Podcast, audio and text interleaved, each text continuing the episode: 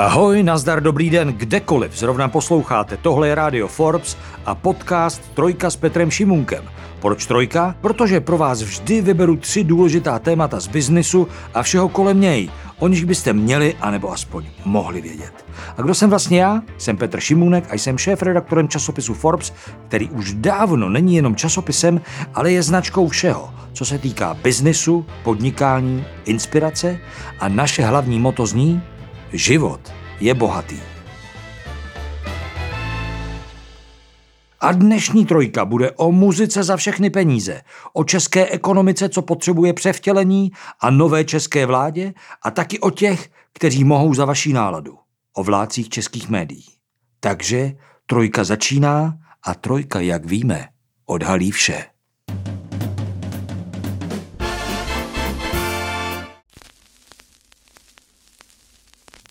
Na gramofonu se točí krásná černá deska, line se z ní skvělá muzika a tenhle starosvětský nebo dokonce snad staromódní nosič je taky, věřte nebo nevěřte, skvělým biznisem. Tedy aspoň pro toho, kdo je ve výrobě gramofonových desek největší na světě. A jak možná víte, největší na světě je česká firma GZ Media, která je lisuje v Loděnici u Berouna, ale taky v Kanadě nebo v Tennessee a staví další továrnu v americkém Nashvilleu. A jejím hlavním majitelem a její duší a srdcem je Zdeněk Pelc, podnikatel roku 2015 a taky náš dnešní host. Ahoj Zdenku. Ahoj. Teď, jak jsme slyšeli, jak ta deska praská. Proč vlastně deska praská? Vlastně to není žádný cíl, aby neměla eh, praskat, ale, ale tam stačí obyčejný smítko, který třeba na tu desku padne, nebo taky se stává, že je tam, jak se vyřezává ta drážka, tak že je tam nějaká nerovnost, na který to praskne. Proto taky někdy, když eh, si koupíš novou desku, tak eh, při třetím přehrávání hraje lepší třeba než při tom prvním, jo, protože to trošku ohladí tyhle ty... Miluju to, když to praská. Jako to vlastně mi říká, že se děje něco výjimečného. Jo, jo, jo.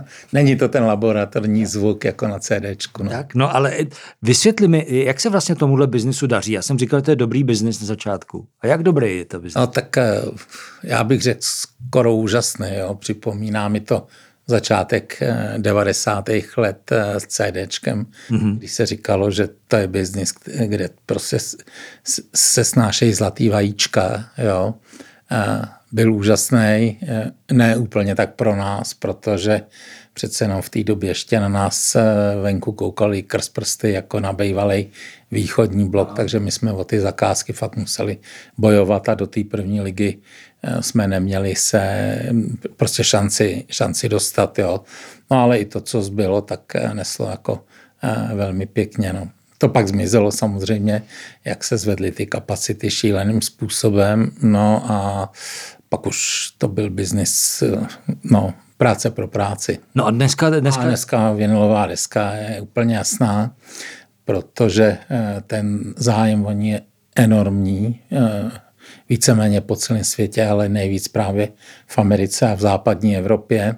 Já jsem nechal v roce 2005, tak spíš eh, eh, z toho důvodu se mi zdálo, že nemáme tolik eh, moc na práci, nebo ty lidi u nás skonstruovat vlastní list, kdyby náhodou, někdo už zase deska rostla, ale, ale z malého základu, kdyby náhodou to přestalo stačit, to zařízení, co jsme si nechali, no a Ono skutečně v roce 2011 to stačí přestalo, nicméně ten list, co jsme vyrobili před těma šesti lety, jsme vyhodili už eh, tři roky předtím do šrotu, protože se nepoved, mm-hmm. ale my jsme věděli, co jsme tam udělali špatně, takže když jsme v tom roce 2012 začali vyrábět eh, ty lisy vlastní, tak eh, už byly fajn. A my až do roku 2018 jsme byli jediný, jediná firma na světě, která dokázala vyrobit eh, lisy na gramofonové desky. Mm-hmm. nejenom, že si děláte desky, ale vlastní lisy. Ano, ano.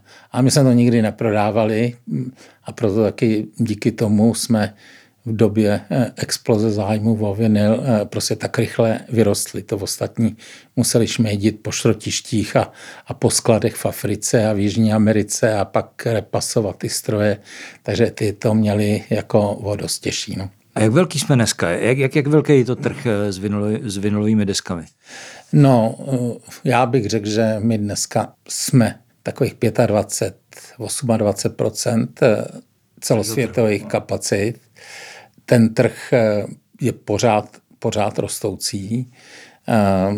My jsme v podstatě vyprodaný víceméně na dva roky dopředu. A výrobní kapacity. Šíleně investujeme, řekl bych až překotně.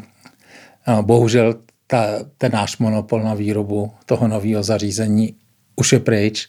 Na ten tady, už tady máme, už tady máme taky konkurenci, ale, ale pořád eh, my toho vyrábíme myslím, těch lisů daleko, daleko nejvíc na světě. Pojďme Zdeňku jenom říct, ať si eh, posluchač dokáže představit ten kontext nebo ty, ten, ty kontury. 40 milionů desek skoro jste vyrobili loni. No, my jsme, my jsme vlastně přeskočili třicítku. My jsme letos udělali 40 milionů. Let, 2021. Let, pardon, tak 2021. Eh, za rok 2021. Jo, rok předtím jsme jich vyrobili 29. Eh, letos jich my u nás v GZ vyrobíme přes 50, mm-hmm. ale závratně nám rostou naše americké firmy, eh, kde, já nevím, Kanada, zvyšujeme letos výrobu o 60%, a dole v Memphisu o 100% a přidáváme další fabriku v Nashvilleu. Jo, takže eh, v Americe asi 48 lisoven na vinilové desky. Teď jsme bez zesporu největší v Americe a že na konci toho letošního roku první tři největší fabriky budou ty naše, které tam jsou. Tennessee, Kanada a Nashville. Tak. Čím si to vysvětluje, že lidi mají najednou zájem, já jsem říkal na začátku, skoro starosvětský nosič to je. Já to miluju, protože taky už jsem starý, takže mám gramofon a mám gramofonové desky a mám to hrozně rád. Ale vlastně mi to trochu překvapilo, i když si to taky dokážu vysvětlit. Ale jak si to vysvětluješ ty, že lidi chtějí vinylové desky v čase, kdy prostě ze Spotify můžou mít takhle cokoliv si zamanou? Tak eh, určitě tam bude těch, eh, těch vlivů bude, bude víc. Eh, za prvé ta vinylová des, nebo ta saturace eh, tím bezdrátovým přenosem, eh, nehmotným a tohle to asi už dosáhla, řekl bych, takových rozměrů, že lidi občas chtějí mít něco, něco v ruce, když, tam, když to mají rádi. A to ta deska na rozdíl od CDčka splňuje, to docela velký, že jo. A, a dokonce ty, ty vydavatelství kolikrát chtějí, aby ta deska prostě byla těžká. Ne, že by líbrála, když je těžká, ale aby ten pocit, když někomu něco dáváš, nebo si... Pořádný. Nebo to tak, že, že něco drží v ruce tak eh, to je určitě další věc. Zcela určitě je to i daný zvukem, protože ten, ten zvuk je prostě jiný než z toho, než z toho CDčka a ne, nejde jenom, nejde jenom uh, o to, jestli to tam trošku zapraská nebo zašumí. Uh, já používám takový laický uh, příklad. Já říkám, když se mi něco líbí, někde nějaký místo a chci, aby se mi to doma připomínalo, tak mám třeba dvě možnosti. Můžu si to kvalitním foťákem vyfotit a, a udělat si z toho pěknou fotku a, a dát si to na zeď. A, a nebo když na to mám, tak si seženu kvalitního umělce, který mi ten obraz namaluje, dá mi to do pěkného rámu a já si to doma pověsím na zeď. Tak a teď mi Eh, řekni, jako, co je lepší, že jo? tak zcela jistě věrnější, věrnější je ta fotka. Hmm. Ta, ne, ta nemá omezení žádný, stejně jako ten zvuk na CDčku.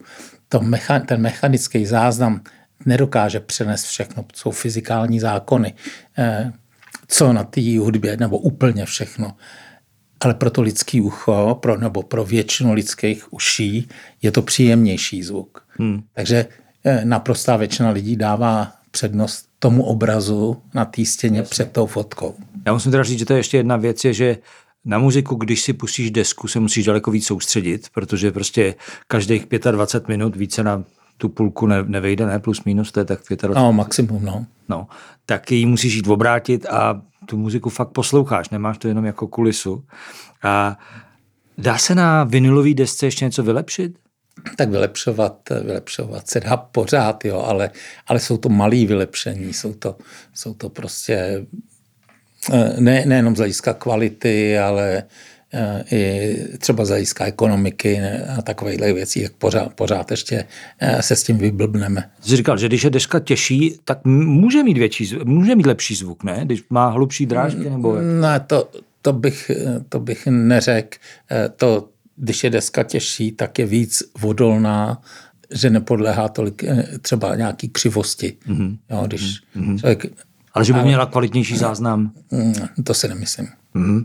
E, strašně zajímavý je, ty si zmiňoval... Pardon, že, ne, asi není důležitý, co asi v tomhle směru myslím, jo, protože já o sobě říkám, říkám to veřejně, e, že já mám hudební sluch jako Bedřich Smetana tři dny před smrtí. Jo. A byl hluchý, že jo, ale v hlavě ho měl samozřejmě pořád. Že jo. Ale kdo u vás lisoval třeba letos nebo loni? to ani neumím spočítat úplně všechny ty největší hvězdy. Rolling Stones, YouTube, Rolling Stones, Adele. Adele jsme dělali, teď jsme dělali. A deska Adele byla. Jasně, to je od nás. Tady v Americe. Eh, ne, nevím o jednom, eh, o jedné hvězdě, která by to nedělala, protože my pro ty majory děláme vlastně pro všechny.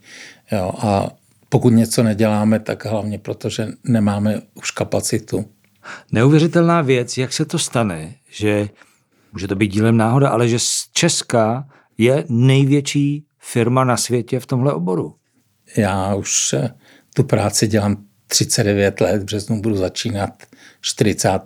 rok na tom svém místě a to bych musel být opravdu pitomec, kdybych se to nenaučil dělat pořádně. Jo. Ale takový, kteří to dělají dlouho, ale nejsou nejlepší, je spousta.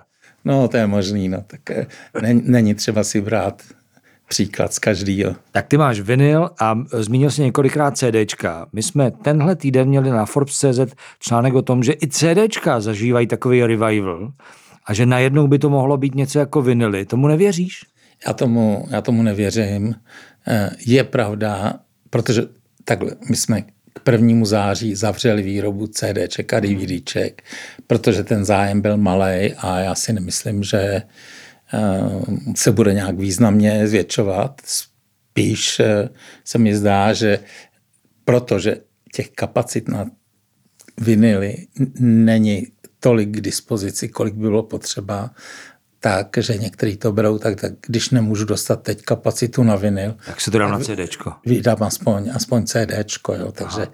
nemyslím si, že CDčko má šanci se vrátit. Jste měli továrnu ve Francii na CDčka. My jsme měli hlavně v Loděnicích, že velikou továrnu jsme svýho času dělali 140 milionů eh, CDček eh, ročně a DVDček teda. A teď máme, máme ve Francii, tam jsme koupili eh, bývalou docela velkou lisovnu CDček a tak... Tu si necháte? Tu, tu si necháváme, no. Kolik budete investovat do vinilu?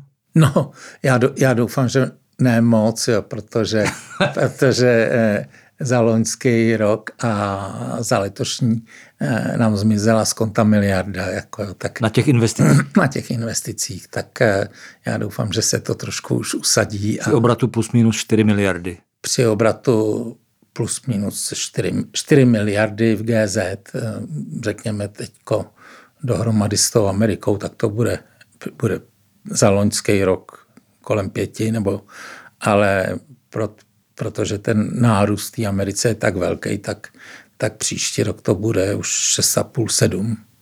Obratu? Teda příští rok, tenhle rok. Uh, to znamená, že když se spočte, spočtou loděnice a Amerika, tak budete uh, v počtu desek, které vylisujete za rok přes pět, přes 50, 60? No, no my se, já věřím tomu, že se budeme blížit 70. 70 milionů. A zajímavý z toho je, eh, že v době největší slávy eh, vinilů, což byl někde kolem toho roku 88, řekněme, eh, tak my jsme vyráběli 14 milionů vinilových desek. Dneska to bude 80, že jo? Neuvěřitelná věc. No, no, no. A taky třeba v roce 94, ale nám to spadlo na 350 tisíc. Že ta deska byl vlastně jako typický pták Fénix, prostě vstal znova z popela. Já bych na to navázal, já jsem si u vás na stránkách přečet story o pankáčovi ze San Diego, který vás probudil v tom. San Francisca. Jak, jak, jak se to stalo? Ne, ne, on nás, on nás neprobudil, ale, ale byl to takový, že kluk, zelený vlasy a příště oranžový vlasy, že vyčesaný do kohouta a tak já se zpět, co to je jako za existenci. E, ale nakonec se z ní vyklubal jako dneska už, už tak nechodí, jo, už má děti a tak teď už je jako usedlejší, ale on nás nutil k tomu, aby jsme furt vymýšleli něco nového. Čili teď na začátku mluvil o černých deskách, ale my už nejmí polovinu výroby, děláme barevné desky, všechny možné barvy, eh, jednobarevný, vícebarevný, x barevný, takže a tam on byl tím hnacím motorem, on furt chtěl něco, něco nového, on byl punkáč typický, že jo, ale já musím říct, že díky punku a hard rocku to byly vždycky takový ty nekonformní směry v té muzice, ta vinilová deska prostě přežila, přežila protože, eh, protože ten hlavní proud šel cestou, cestou CDček a tyhle ty prostě nechtěli být ten hlavní proud. Takže God Save Eric Miller. Eric Miller, správně. No. Což byl ten eh, pankáč. Co ty posloucháš? do dneška, do dneška je náš třetí, čtvrtý největší zákazník. Pořád. On se stará o tyhle, ty, o tyhle ty kapely, to ne, jako, on není žádný major, je to broker typický, ale, ale velmi úspěšný. Co ty posloucháš? má nás rád. Co ty posloucháš doma, Zdeňko, když si vezmeš desku a položíš ji na gramofon? Tak, předpokládám, že máš gramofon. to předpokládáš dobře, no. Já nic jiného neposlouchám, než, než gramof, desky z gramofonu, ale uh, tak jasně, skoro jako každý eh, desky prostě, nebo věci, které byly populární, když jsem byl mladý, 60. 70. léta, jo, Bee Gees a Beach Boys a, a prostě tyhle ty eh, rockové kapely, eh, Monkeys a no, tak poslouchám všechno, nebo snažím se poslouchat všechno, ale, ale nej, vztah, největší vztah mám tady k tomu. Mm-hmm. A, ale GZ Media nejsou jenom vinilové desky, jsou to taky obalové materiály, krásné obaly na všechno možného od eh, prvotřídní whisky po špičkovou kosmetiku. Jak velký je tohle biznis pro tebe? Tak eh, ještě nedávno jsme to měli 50 na 50. Eh, teďko díky tomu šílenému rozvoji toho vinilu, tak ten podíl eh, toho packagingu u nás a, tiská, a té poligrafie u nás klesá. Dneska to bude takových 35% hmm. našeho obratu. Jo. My netiskneme a neděláme prostě levné věci. Eh, spíš eh, hledáme takový ty niche markety, prostě luxusní balení. Když děláme obal pro Johnny Walkera, tak, tak neděláme pro červený label, ale děláme jenom pro modrý. Mm-hmm kde ta flaška v tom retailu stojí 5,5, 7 tisíc a ten obal musí být, eh, musí být luxusní. No. To děláte pro, celý, pro celou Evropu, no, pro Česko jenom? Ne, ne, ne, pro Česko ne, ne, ne. My pro Česko děláme eh, víceméně hm, hodně málo. Já bych řekl tak 5% toho mm-hmm. našeho obratu je do Česka. A pak samozřejmě jsou takové věci, Eh, typu, že sice dodáváme do Česka, ale je to třeba centrální sklad Hewlett Packard, který to pak eh, distribuje po celé Evropě. Takže Johnny Walker Blue Label v celé Evropě je od vás. Obal. Mě mrzí, že to není celý z Česka samozřejmě. Taky když jsme se tam o tu zakázku nebo o zakázky ucházeli, tak eh, přišli ty kluci a říkali, šéfe, ale to my, my to potřebujeme, jsme to uměli rozebrat a tu konstrukci a zjistili, jak se to dělá a tohleto. Tak jsem vytáhl peníze, tak jeli koupit eh, dvě flašky na letiště a, a když, je, když je přivezli, tak se říká, tak bánové, tak eh, na tu konstrukci ty flašky nepotřebujete, ty dejte se. ještě, ještě je mám doma pořád. Když se podíváme na to, jak vypadá biznis roku 2022, spoustu nejistost, spousta věcí, které biznesmeny trápí. Co nejvíc trápí tvůj biznis? Je to jednoznačně ty cenové nárůsty. Tragická je energie. Že to, já to nechápu, jak k tomuhle to mohlo takhle dojít. Eh, Nikdo? No, málo kdo to chápe. V loňským, protože nikde není eh, jako žádný viditelný důvod. Jo. My jsme v loňském roce kupovali megawatt eh, hodinu za 14,5 eura a na, na leden jsem si ji musel koupit za 160. Jo.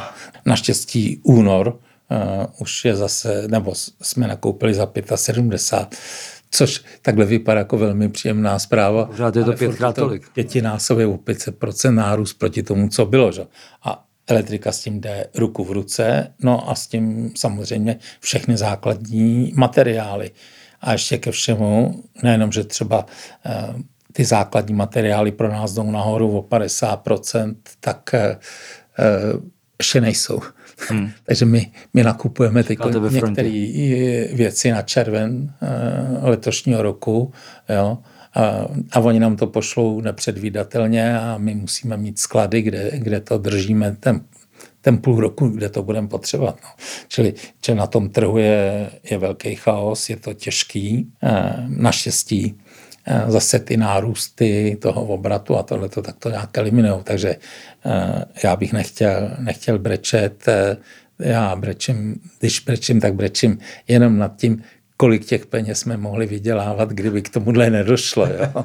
A ta druhá věc, která je pro nás nepříjemná, jako to je jako zvláštní, je, že jsme, že jsme vyprodaný na tak dlouhou dobu, protože mě, já to v životě nezažil za těch 40 let, jo, co, to, co to dělám, ale eh, my jsme, vždycky jsem měl zakázky tak na tři neděle, protože nikdo nevěděl eh, třeba, kdy ten, kdy ten God tu desku dodělá, a pak zase, když ji dodělal, tak ji chtěli hned. Eh, tak teďko to byla taková změna, my jsme nad tím jásali, no jenom, že přišel ten blbej podzim a, a najednou prostě ceny začaly lítat eh, nahoru, ale my ty zakázky na těch šest měsíců dopředu jsme měli potvrzený včetně cen. Mm-hmm. Včetně cen, jo. Takže my až teďko zase eh, se dostáváme do jako příjemnějších pozic, eh, kdy už tam ty cenové změny Nejsou tak dramatické. Jsou promítnutý, jsou promítnutý v těch cenách. Zdenku přejeme, ať náklady rostou co nejméně, ať energie klesá a hlavně, ať roste počet lidí, kteří chtějí uh, ušima poslouchat eh, vinilovou desku. Díky, že jsi byl s námi. No tak uh, díky za tohle přání, doufám, že se to naplní. No. A covid ne covid. Zdeněk Pelc. Díky moc. Taky děkuji. A co trápí českou ekonomiku nejvíc, budu teď probírat s viceprezidentem Svazu průmyslu a dopravy Radkem Špicarem. Ahoj Radku. Ahoj. Eh, Svaz průmyslu má informace ze stovek, možná tisíců podniků. Radku, co, vaše, co vaše členy teď trápí nejvíc? Co české firmy trápí nejvíc? Energie, inflace, tak jak jsme se o tom bavili teď s Deňkem? Energie, inflace, tak jak jste se o tom bavili se Zdeňkem, ale uh, taky nedostatek zaměstnanců, ať už... Pořád. Jasně, ať už nízko kvalifikovaných nebo vysoce kvalifikovaných. Máme 300 tisíc volných pracovních míst, mm-hmm. což je neuvěřitelné číslo, ale jo. Eh, v podstatě zůstalo téměř nezměněné po celou eh, dobu hospodářské krize způsobené covidem, takže to stále, to stále platí. No a další věc, kterou musím doplnit, je samozřejmě obrovský problém v logistice, eh, co se týká těch globálních dodavatelských řetězců, tak buď to jsou strašně drahé, nebo se nedodává včas. A poslední strašně důležitá věc je nedostatek dílů, to znamená především automobilový průmysl a čipy. A vzhledem k tomu, že jsme automobilová velmoc, automotiv představuje přes 10% HDP, jenom Škodovka sama o sobě má 5% HDP a, a téměř 10% exportu, tak když se zastaví takovýhle motor e, ekonomiky, tak je to samozřejmě znát na té celonárodní úrovni. Máte nějaký odhad, jak dlouho tohle může trvat? Protože jsme hmm. se o tom bavili už v březnu roku 2021, teď je leden 2022. A pořád je to tady s námi. Hmm, já už jsem eh, někdy minulý týden, myslím, říkal v rozhovoru, že jsem eh, přesvědčen o tom, že z nejhoršího eh, je ten sektor venku ale mm, jsme poměrně daleko od toho, aby to začalo fungovat tak, jak jsme byli zvyklí. To znamená 100% dodávky, just in time. Eh, to je něco, čeho se pravděpodobně eh, nedočkáme po celé pololetí letošního roku, což eh, je dost šílená vize. Tak to je totální černá labuť, tohle to nečekal přece před rokem vůbec nikdo, že se to může stát. Ale pojďme se vrátit do aktuálních událostí, když čteš nebo posloucháš programové prohlášení české vlády, která ho obhajovala v parlamentu, eh, odpovídá na tyhle problémy?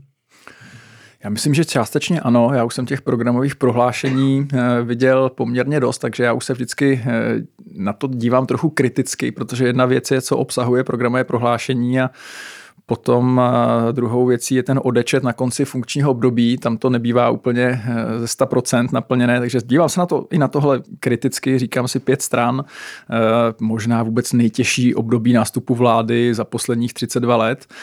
Eh, takže nebudou to mít jednoduché ty věci naplnit, ale ty věci, které tam jsou, považuji za dobře zvolené, správné, eh, ve většině případů reagující na ty hlavní potřeby české ekonomiky. Aha. Chybí ti tam něco, co by se třeba týkalo rozvoje celého českého průmyslu? Chybí. Eh, chybí mi tam euro. Jsou to, je to pět stran, z toho jsou to čtyři strany, které buď to měly přímo v programu stanovení termínu pro vstup do eurozóny, nebo minimálně byl velmi pro euro orientované a nakonec se muselo bojovat o to, aby se tam vůbec zmínili maastrichtská kritéria na tož nějaký vstup do RM2, zafixování kurzu nebo nedej bože vstup do eurozóny. Takže z tohohle pohledu je to pro mě, ale i pro svaz průmyslu jako takový eh, poměrně velké zklamání, musím říci. A dále ještě, kdybych měl zmínit některé oblasti, tak určitě digitalizace českého průmyslu, která je tam sice zmíněná, ale z našeho pohledu nedostatečně a český průmysl se musí modernizovat i tímhle způsobem aby zůstávali nadále motorem české ekonomiky. A potom věc, která je pro mě teď hodně důležitá, protože budu zastupovat svaz průmyslu v Business Europe, což je největší evropský zaměstnavatelský svaz, tak tam trochu chybí ty mezinárodní dohody o volném obchodu a vůbec eh, mezinárodní dohody týkající se digitálu a podobných záležitostí. Tam je toho opravdu málo. My tohle možná rozebereme že ještě za chvilku, ale vrátím se k tomu euru, protože když se tady bavíme v trojce o tom, jak je vysoká inflace České republiky, 6,6, eh, jak jsou vysoké úrokové míry, jak eh, Česká národní banka i kvůli tomu musí přitvrzovat a v eurozóně se pořád eh, úrokové míry motají někde kolem 0,0, někdy dokonce i záporně. Je tohle ten hlavní argument pro euro? Myslím, že ne. Ono navíc to, co v, teď v eurozóně vidíme, někomu vyhovuje, ne, někomu úplně ne, ale ty hlavní argumenty jsou pro mě jinde. Takový ten všeobecně srozumitelný argument je samozřejmě těch víc než 10 miliard, možná 15-20 miliard, které každý rok ztrácíme na té hloupé směně koruny mm-hmm. za, za eura. To jsou peníze, které speciálně ve stavu veřejných financí, v jakém my ho máme, by se určitě hodily. Když ne na něco jiného, tak na splácení našich dluhů, které jsme tady nasekali čekali v posledních letech, tak to je jedna věc. Druhá věc samozřejmě eh, je volatilita kurzu, která je pro export nesmírně, nesmírně problematická, málo co se s ní dá dělat. Je to sice hedging, ale to není pro každého. Takže to je velký problém. Já sám ve Škodovce, abych byl úplně konkrétní, jsem zažil situaci, kdy Škodovka eh, usilovala velkou investici. To bylo tenkrát v době, kdy koncern Volkswagen nevyráběl malé auto, které v té době bylo velmi populární. Byla velmi populární od jiných značek, které je v nabídce měly. A Škodovka usilovala o, eh, o app, Volkswagen App, a nedostala tu investici, získalo ho Slovensko. A já říkám, že to byl, že, že existence koruny a ta volatilita kurzu byla tím hlavním důvodem, ale byla určitě mezi třemi hlavními důvody, proč tu investici nakonec získalo Slovensko. Takže my ztrácíme i na atraktivitě. Se, se bavíme o, o době 6, 7, 8 let tak, zpátky. Přesně tak, přesně tak. My, my ztrácíme na atraktivitě, co by eh, destinace pro investice zahraničních investorů. No a v neposlední řadě je to také pro mě politické téma.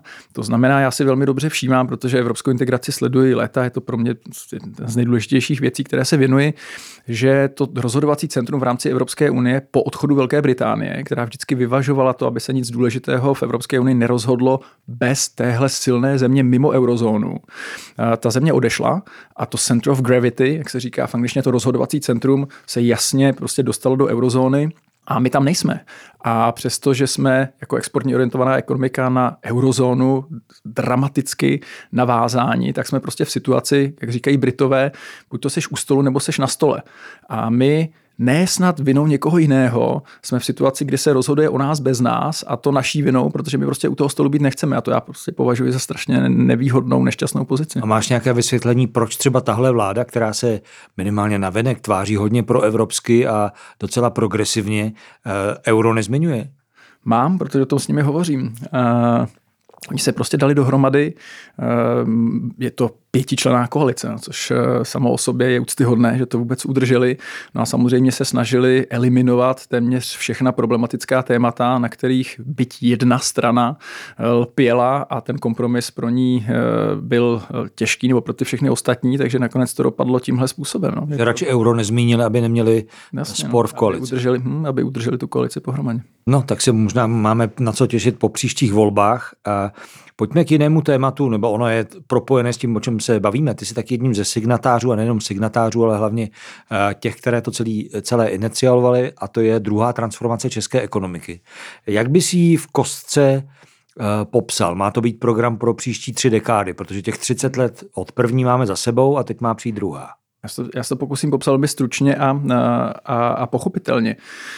Eh, nám došlo eh, poměrně nedávno, že eh, ta první ekonomická transformace nebyla neúspěšná. Já myslím, že jako Češi a Česká republika máme skutečně být na co hrdí. Když si vzpomeneš na to, jak vypadala česká ekonomika v roce 89 a podíváš se na rok 21, tak navzdory všem těm chybám, které neznáme a, jsou popsané a pochopitelné, to byl set sakramensky velký úspěch. To je, myslím, potřeba si přiznat a sedíme tady teď e, v tvém studiu a na mě tady koukají z těch titulních stránek všechny ty titulky Forbesu, kde jsou prostě lidi, dámy a pánové, kteří vybudovali za těch 32 let neuvěřitelné firmy, které nejenom jsou, eh, jsou úspěšné v tom národním kontextu, ale které skutečně v některém sektoru hrají Prim a vás například, když tady vidím zakladatele, zakladatele Avastu. Pilc má největší firmu na vinilové desky, byl tu před Přesně tak, takže ta první ekonomická transformace byla úspěšná, ale musíme si přiznat, že ten ekonomický model, na kterém byla postavená, je přežitý. Ten se naprosto vyčerpal, protože... Nízké mzdy. Přesně tak, když popíšeš ty tři hlavní eh,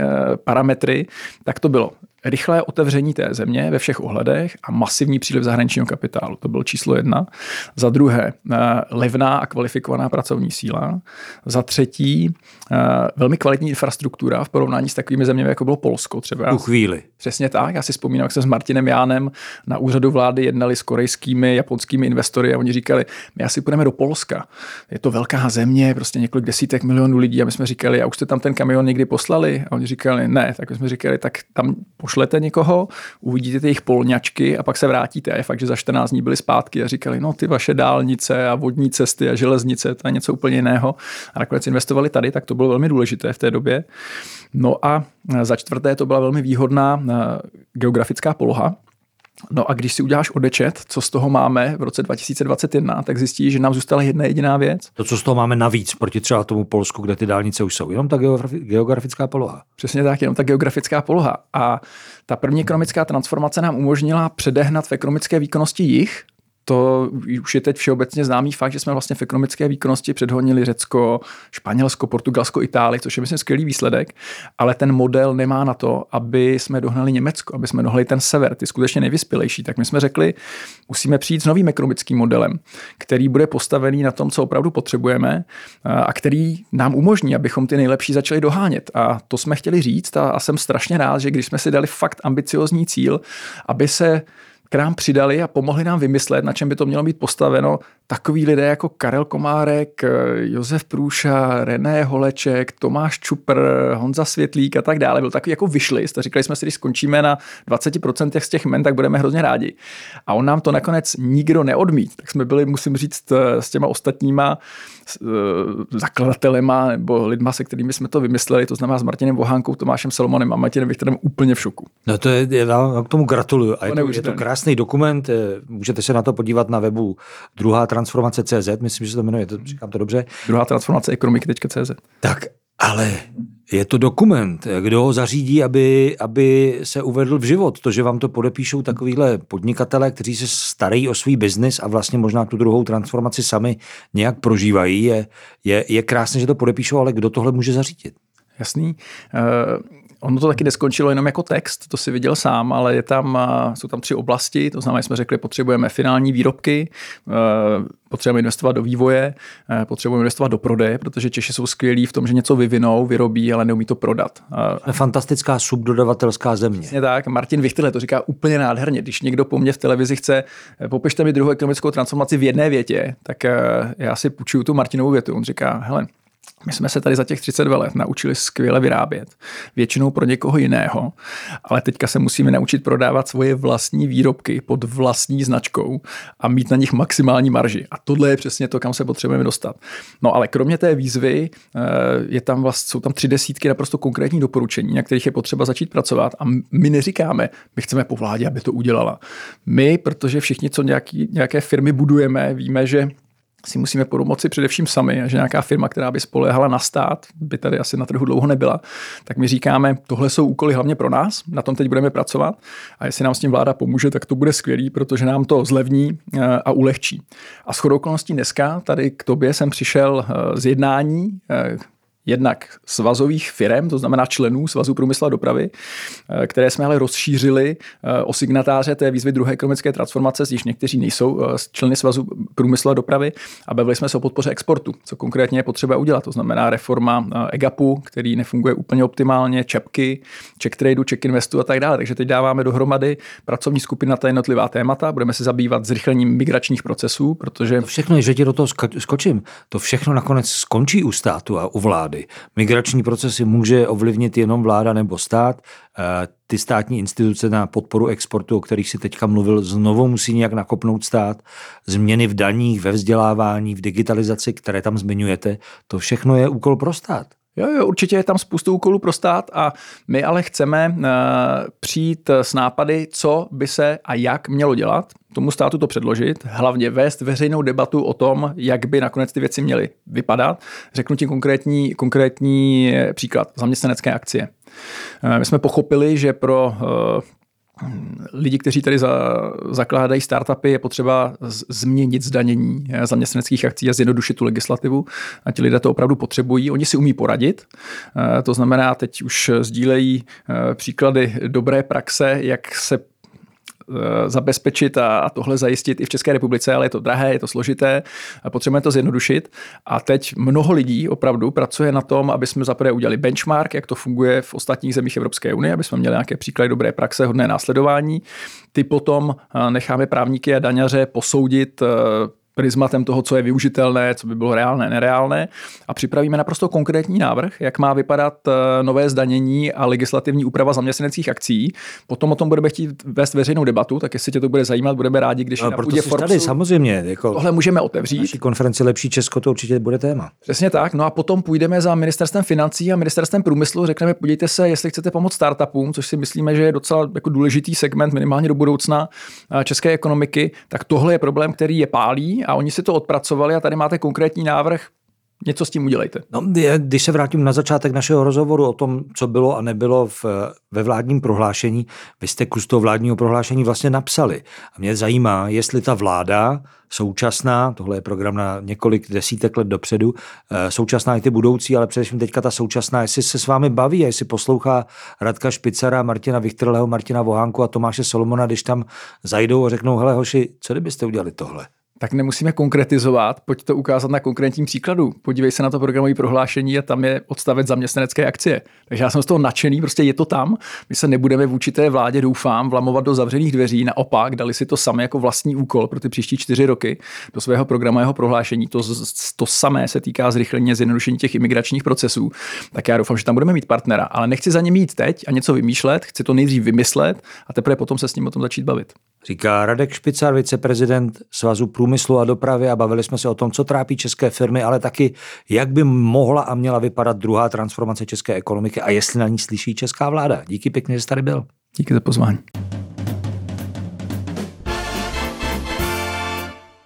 A teď vám řekneme, kdo může za to, že máte třeba blbou náladu. Ano, ano, ano, může to mít vyníka a my na něj ukážeme.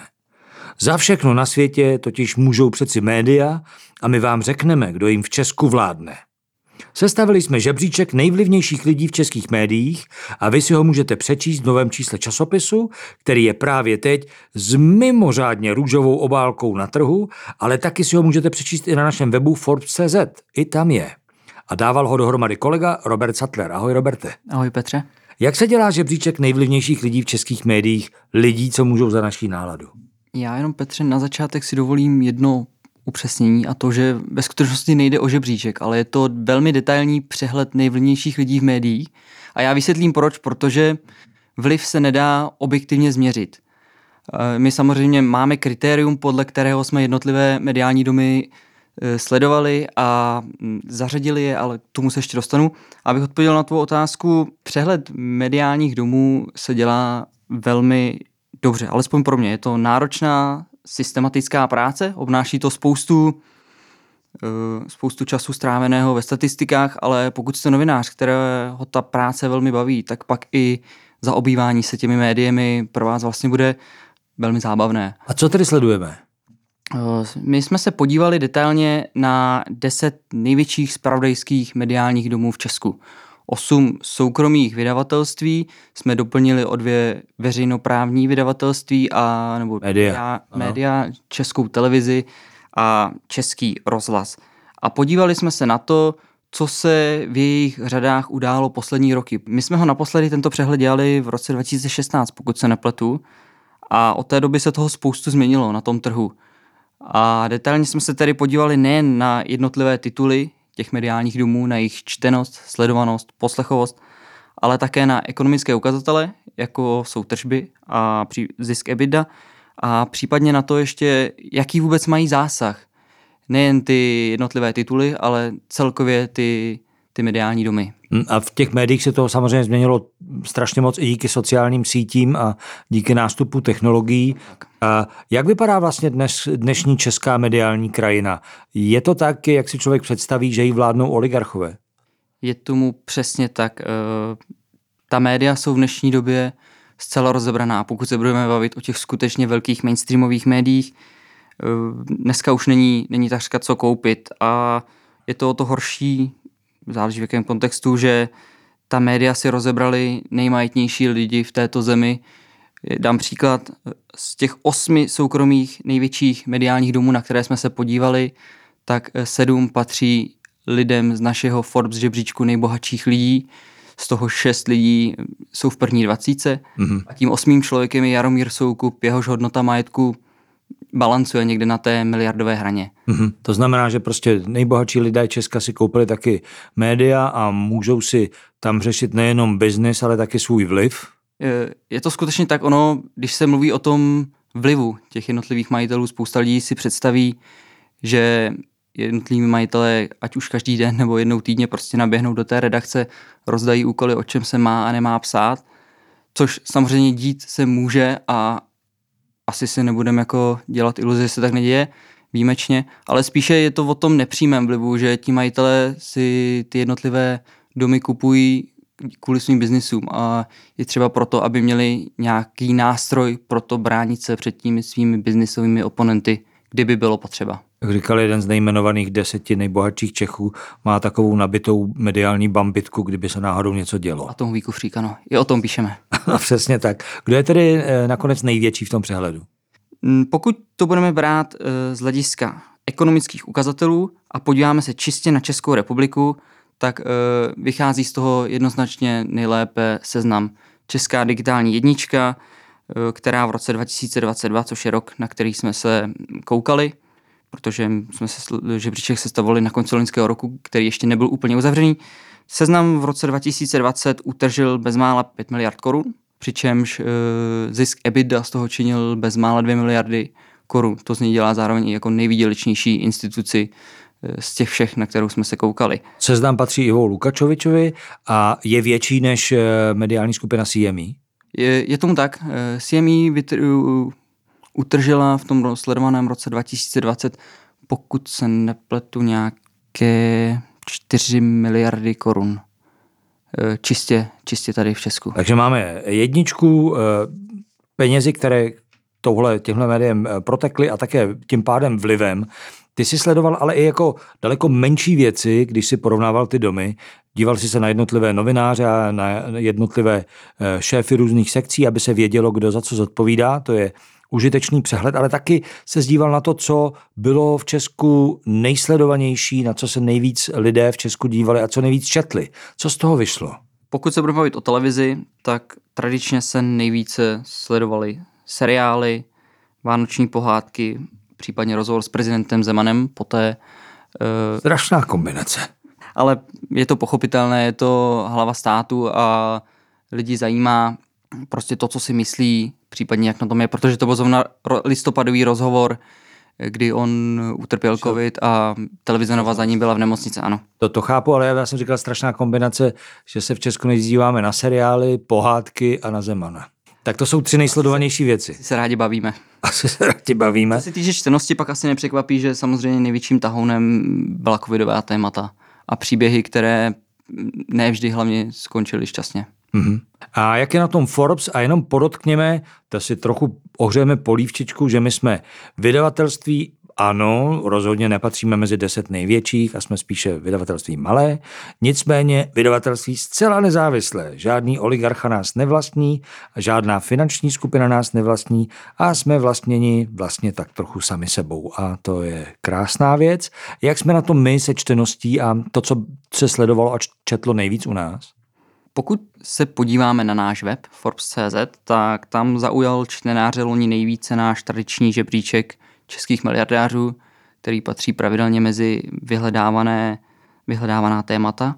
A když mohu zmínit jednu vtipnou story, která se velmi četla, tak to byl příběh podnikatele, který velice poutavým a zábavným způsobem prodával na internetu své kozy myšleno hospodářská zvířata. teď, teď jsem se úplně sám zasek, protože jsem si nemohl vzpomenout a teď jsem se na ten článek vzpomněl taky, ano. Titulek to moje kozy byl, když tak. Tak a to, to máme čtenost ve stovkách tisíc přečtených exemplářů tohoto článku. Roberte, díky moc. Ještě jednou připomeňme, že celý tenhle přehled, nikoli v žebříček, je v nejnovějším čísle Forbesu, který je právě teď na stáncích a v trafikách, ale taky na Forbes.cz, kde si ho můžete přečíst.